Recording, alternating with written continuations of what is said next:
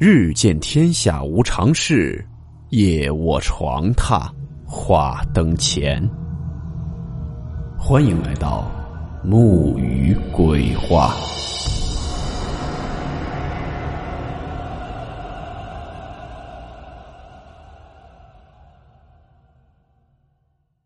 大家好，我是木鱼。今天的故事来自网友阿月分享。故事名称：在家消失的爷爷。温馨提示：本故事含有未经证实的内容和边缘化知识，部分内容超出普遍认知。如感到太过冲击自己的主观认知，请大家当做故事，理性收听。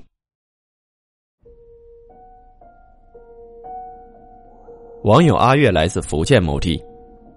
二零一九年七月中旬的时候，因为在温州的贸易公司业务繁忙，阿月呢就送自己七岁的儿子安安去公婆家过暑假，也就是安安的爷爷奶奶家。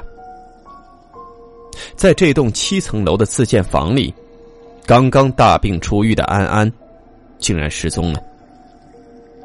因为大家呢一直都坐在门前聊天，后来叫安安见没人答应，才发现安安不见了。而这栋房子呢，又没有后门，确定安安是肯定没有走出家门的，除非他跳窗出去，否则一定在房间里。于是呢，几个大人就开始逐层逐间的在这栋楼里面边喊边找，走遍了整栋楼都没有找到。之后呢，正准备报警的时候，安安的奶奶就发现，在顶楼的家堂里，也就是和祠堂、佛堂差不多的一间屋子。游神用的张氏子塔骨，眼睛被黑布蒙着，而安安呢就瑟瑟发抖的藏在塔骨里面，不停的说这栋房子里的人好恐怖。阿月得到消息之后呢，就马上坐电梯来到顶楼，安抚儿子的情绪，并且询问详细情况，看他是否需要送医院。安安呢则是一脸惊恐，扫视了面前的众人，然后就紧紧的抱着妈妈。带着哭腔跟他妈妈说：“阿贡的脖子上坐着一个老人，我好害怕。”阿贡呢，就是爷爷的意思。此时呢是夏季的傍晚，还没有到七点，天有余光。阿月听儿子这么说呢，就只是疑惑，并没有感觉到害怕。他就回头看了一下身后这几个人，跟阿月一起来福建的保姆刘阿姨呢，是面带惊慌，因为接下来一个多月的时间。他要陪着安安住在这里。安安的奶奶和大伯母呢，则是满脸的惊讶和担忧，因为他们发现爷爷却是不知道在什么时候也不见了。大伯母呢，就马上打电话，电话也是一直无人接听。安安的奶奶则是急得哭了出来，因为半年前，他们邻居家的老人因病去世了，而这位老人去世前呢，就曾经说过。即使死了也不放过他们，因为十年前的这两家人因为宅基地的问题就大打出手，邻居呢认为他们家盖房子不应该把两家之间的这条小路给独占了。安安的爷爷就认为这条路也不是邻居的，即便要赔偿要交罚款也是交给政府，占不占跟你邻居没有半点关系。从此呢邻里十年不和，有大吵小吵不计其数。最后一次争吵呢就是在半年前。当时已经病重的邻居老人就拄着拐杖，就颤颤巍巍的走出家门，指着安安的爷爷就说：“你做人不讲良心，做鬼我也要找你们算账。”随后不久呢，这位老人就过世了。现在这几个人听到安安说爷爷身上还有一个老人，不由得就怀疑是邻居家那位过世的老人来复仇了。目前家里呢这四个大人一个小孩，五个人就顾不上吃晚饭了。又开始慌忙的就寻找安安的爷爷，同时呢，安安的大伯母也联系了附近村子里一个有名的先生，并且呢，还让远在印尼的老公，也就是安安的大伯打电话给辖区的所长报警。因为安安的爷爷平常身体呢很健康，并没有什么阿尔兹海默症之类的疾病，现在呢也只是两三个小时联系不上而已，所以两边的回复呢都是最快明天才能赶到现场。所以今天晚上。只能由他们自行寻找。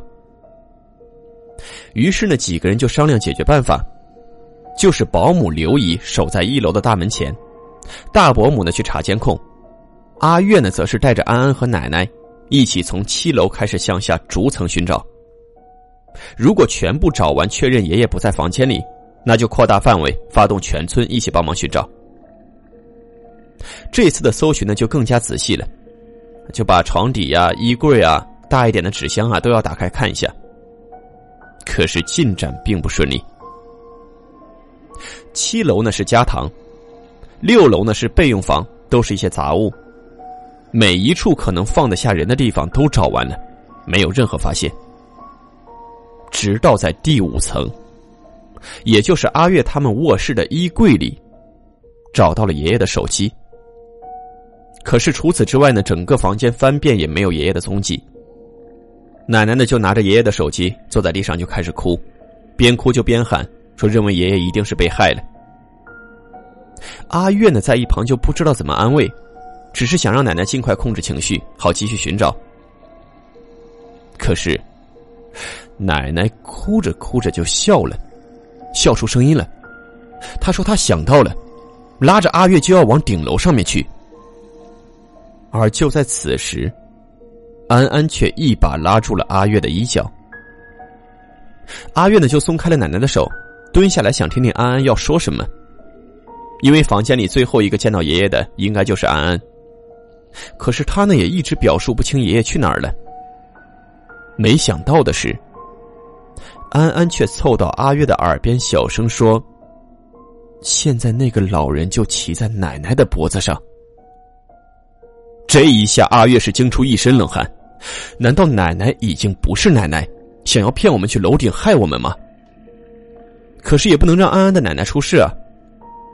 阿月就一把拉住奶奶说：“你不能上去，我不让你走。”奶奶呢就气急败坏，握紧拳头就开始砸阿月，说：“你给我放手，我要去顶楼。”这肯定是年轻人的力气大呀！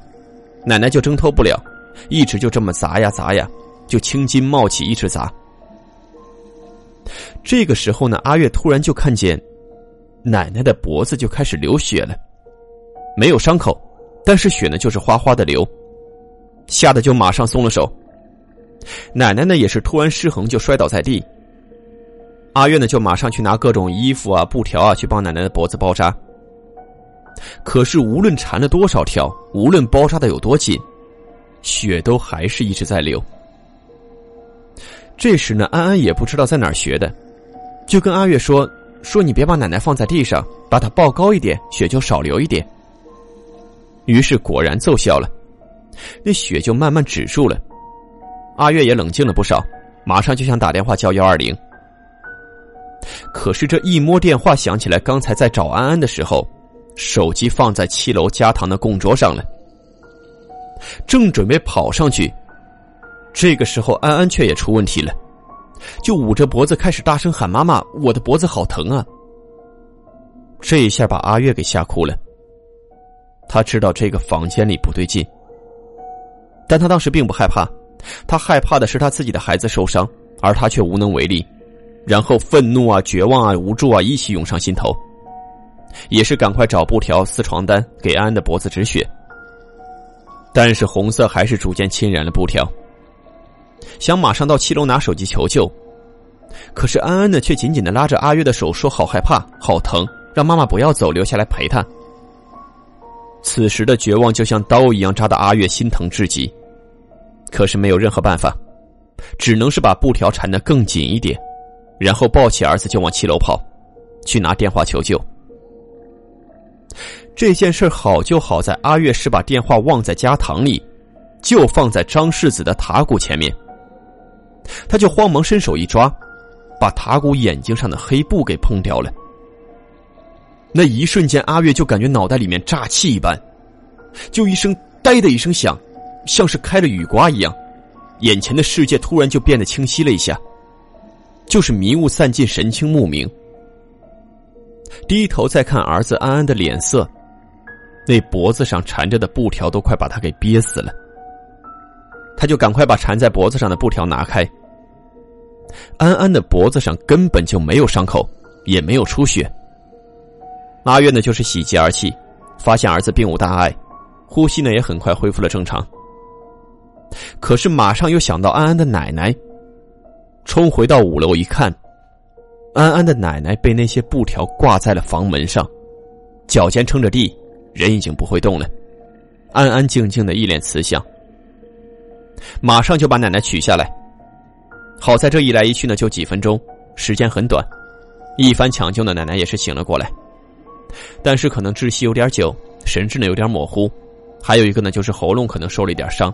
一时半会儿说不出话来，但是事情并没有结束。安安的爷爷还没有找到，还有这一切到底是什么原因？冤有头债有主，如果是隔壁的老人，那为什么攻击目标里面还有安安呢？过了一会儿，大概是晚上九点多钟的时候，邻居这个时候就匆匆忙忙的过来敲门，说安安的爷爷在他们家顶楼五楼的花坛里面。昏迷不醒，赶快让过去看一看。最后呢，是救护车来把人拖走到医院检查。安安的爷爷并没有生命危险，是脑震荡，身体呢也有一些部分骨折。他从自家的七楼掉到了邻居家的五楼，可能是意外，好在呢是落在了花坛上。可是爷爷醒过来却说，这不是意外，是安安让他到顶楼。先是让他把张世子的眼睛蒙上，又让他到顶楼的栏杆边上。最后呢，爷爷就感觉自己后背被一双很有力的手推了一下，然后就掉了下去。掉下去的一瞬间，他看到背后只有七岁的安安。现在安安就站在病床的旁边，一脸茫然，表示一无所知。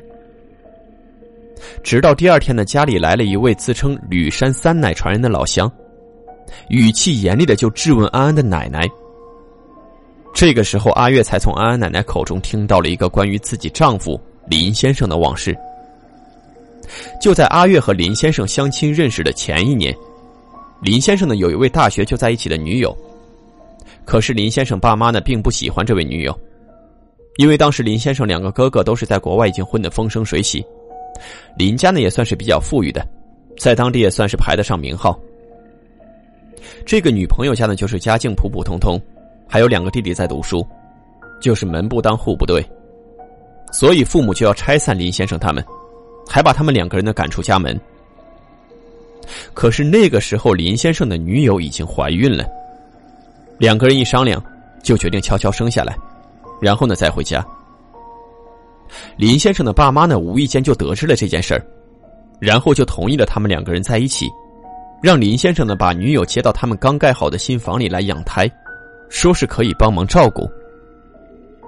女友呢刚开始还是满心欢喜，啊，觉得终于修成正果了。可是，在林家没有住几天，吃了没几顿饭，肚子呢就开始剧痛难忍。而林家呢也并不送她去医院，还阻止了她与外界的联系，直到确定她肚子里六个月的孩子胎死腹中，才送她去医院引产。当时呢，就是在这栋楼的五楼，女友躺在床上，对着林家是千恨万恨。他恨自己的爱人无能，对父母呢是言听计从，不能保护自己。他也恨自己无能，作为一个母亲不能保护自己腹中的孩子。随着胎动渐渐消失，女友的心也死了。后来呢，就是独自离开，和林家再无往来。可能那个腹中的孩子并没有离开吧。保留了母亲对林家的恨意。再后来呢，就是到二零二一年的时候，阿月就和林先生离婚了，说是他们家从二零一九年那件事之后，生意就开始一落千丈，两个在国外的哥哥呢也是濒临破产，然后一家人呢也是矛盾四起，公婆呢就指责阿月倒霉，是阿月把他们家害的，而阿月的老公林先生呢也是帮着家人一起指责他，最后呢。阿月也是选择了净身出户。